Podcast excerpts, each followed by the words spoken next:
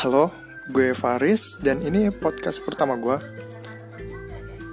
Di sini gue akan membahas sesuatu topik yang sangat menarik karena gue yakin topik ini bisa memberikan dampak yang begitu besar jika kita bisa mengetahuinya lebih lanjut, kita bisa mengaplikasikannya di kehidupan kita, kita bisa melakukannya. Tidak hanya berdampak pada kita, diri kita sendiri, tapi juga ke orang lain di sekitar kita. Teman, keluarga, pacar, atau bahkan orang lain atau stranger. Jadi topik yang akan gue bahas itu tentang love language. Mungkin beberapa dari udah pernah dengar love language itu apa, atau ada yang baru pertama kali dengar? Ya di sini akan gue bahas menurut uh, pandangan gue sendiri, sudut pandang gue sendiri love language. Pertama, jadi love language itu ada lima. Pertama tuh words of affirmation atau kalimat-kalimat yang sering lu bilang kayak I love you, aku cinta kamu. Gimana kak? Uh, words of affirmation, afeksi gitu, kalimat afeksi kepada orang lain. Dan itu menurut gue sangat menarik karena jika uh, hanya dengan kalimat-kalimat tersebut itu kita bisa membuat uh, hari mereka tuh menjadi lebih baik. Mungkin mereka sedang mengalami hari yang berat atau sedang mengalami banyak masalah atau kita gunakan kalimat simple thing ini aja. Uh, itu bisa berdampak pada mereka. Atau bahkan di dengan orang asing kalau lu lihat misalnya ada ada orang lagi termenung di jalan kayak lu bilang hey rambut lu keren gue suka gitu. It's just small thing. But it really can itu bisa membuat dampak itu terhadap diri mereka. Mungkin mereka tiba-tiba senyum gitu. Walaupun mereka pasti berpikir fancy orang aneh gitu uh, tapi it's just a small thing that you can do but it can make people smile. Bagi gue itu hal penting. Jadi gue pernah ngalamin pengalaman tentang words of affirmation ini. Itu pas gue uh, SMP kayak you know gue punya crush gitu. Tiba-tiba kayak suatu saat dia bilang kayak gue lucu. Terus gue sampai keinget sampai hari ini loh kayak wow. Lu tau kayak pada saat itu kayak gue malu-malu terus gue kayak tiba-tiba kayak senyum-senyum tersipu dan gue lari. Lucu banget sih kalau diinget-inget yang kedua act of service. Kayak simple thingnya kayak lu bantu teman lu mengerjakan tugas bantu temen lu kalau kesulitan bantu pacar lu misalnya kalau mereka butuh bantuan mereka tiba-tiba halo beb gue butuh bantuan tolong dong. Nah itu act of service. Kayak mereka merasa kayak mereka dicintai kalau lu bantu mereka. Atau bahkan ketika uh, mereka tidak butuh bantuan atau mereka tidak membutuhkan lo tapi lu kayak bersedia gitu. Kayak gue pasti ada gue pasti bantu lo dong kalau lo butuh. Atau eh lo kenapa? Itu kayak tiba-tiba kayak lo nanyain mereka kayak mereka wow kayak uh, mereka merasa kayak dicintai gitu habis itu of service ini dia walaupun lu nggak minta butuh bantuan tapi lu bantu mereka. Itu akan berdampak lebih besar lagi pada diri mereka. Mereka akan merasa hal itu kayak mereka mean a lot to you gitu. Mereka berarti bagi lo jadi kalau mereka kehilangan lo mereka akan sedih pak. Sedih banget pasti. Yang ketiga itu ada receiving gifts. Jadi beberapa orang kayak uh, merasa dicintai kalau dia merasa kalau dia dikasih sesuatu. Misalnya tanpa tanpa dia tanya kayak misalnya tiba-tiba dia lagi menang lomba nih tiba-tiba kita ngasih sesuatu kepada dia sebagai hadiah karena dia udah menang. Dia kayak merasa dicintai. Atau kepada pacar lo misalnya. Tiba-tiba lo kayak ngasih surprise lo ngasih dia makanan lewat GoFood. Gitu itu dia kayak merasa dicintai kalau itu yang keempat, quality time. Tau lah kayak jalan bareng temen lo, bareng keluarga lo, bareng pacar lo.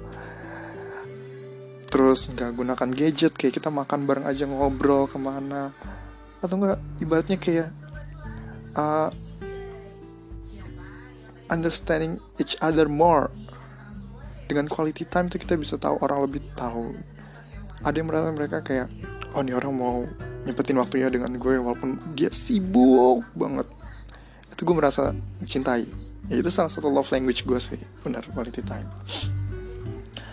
Karena quality time itu waktu tuh lu nggak bisa luangin waktu. Beberapa orang ada mungkin kayak luangin waktu untuk datang ke sama lo atau ketemu sama lo quality time sama lo. Tapi untuk orang-orang yang sibuk atau beberapa orang mereka bakal meluangkan waktu mereka untuk ada quality time sama lo. Dan itu adalah orang yang you can feel the love in there to you. Jika lu bisa merasakan uh, lu dicintai sama dia. And that it's means a lot to me. Yang kelima adalah physical touch.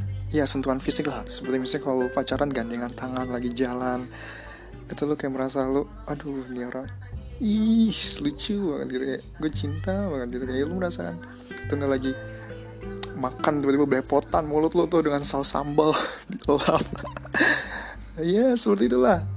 Kayak physical touch atau lagi berduaan gitu makan bareng.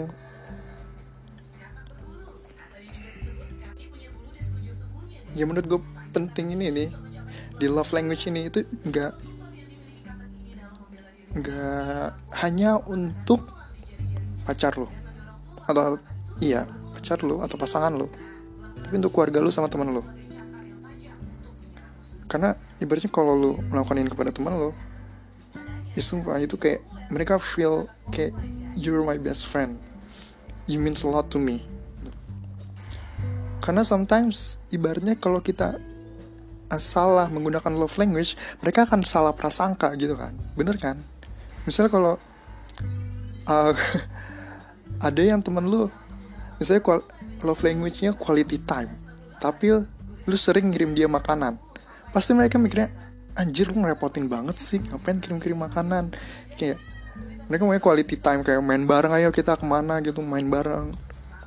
Atau love language keluarga lu misalnya lo act of service ya kan? Kayak lu ngebantu nyokap lu tanpa disuruh tiba-tiba lu udah nyuci piring. Itu kayak lu nyokap lu pasti kan merasa wah anak anak baik daebak anak penurut anak teladan. Waduh terharu. Jadi kalau lu lu tahu apa love language orang lain lu tahu love language lu pasti lu akan merasa uh, kayak lu merasa dicintai dan lu bisa mencintai orang dan lu merasa bisa happy gitu. Kayak lu merasa senang gitu. Merasa ada ketenangan batin bagi lo kalau udah tahu koneksi love language masing-masing. Gimana cara lu mengetahui diri dia? Oh ternyata cara treat dia tuh kayak gini love language dia kayak gini. Itu nanti kayak apa yang dia terima dari kita itu pasti akan benar. Maksudnya akan tepat. Jadi kalau uh, mengerti orang lain kita harus tahu love language mereka. Mungkin uh, secara langsung atau secara tidak langsung lu bisa tahu lah.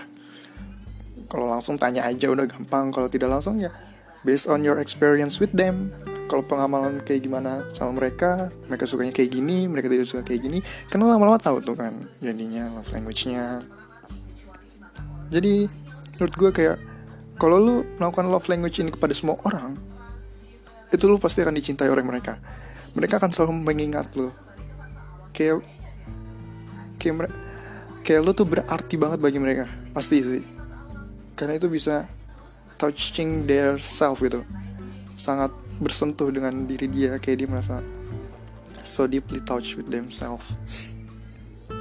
So maybe that's just uh, mungkin hanya itu aja yang gue ngomongin tentang love language karena menurut gue itu penting bagi kita semua tahu love language masing-masing dari kita orang lain dengan begitu kita bisa uh, punya koneksi yang lebih dalam dengan semua orang tidak hanya kayak kenal tapi kita tahu kita tuh berarti dan mereka juga berarti.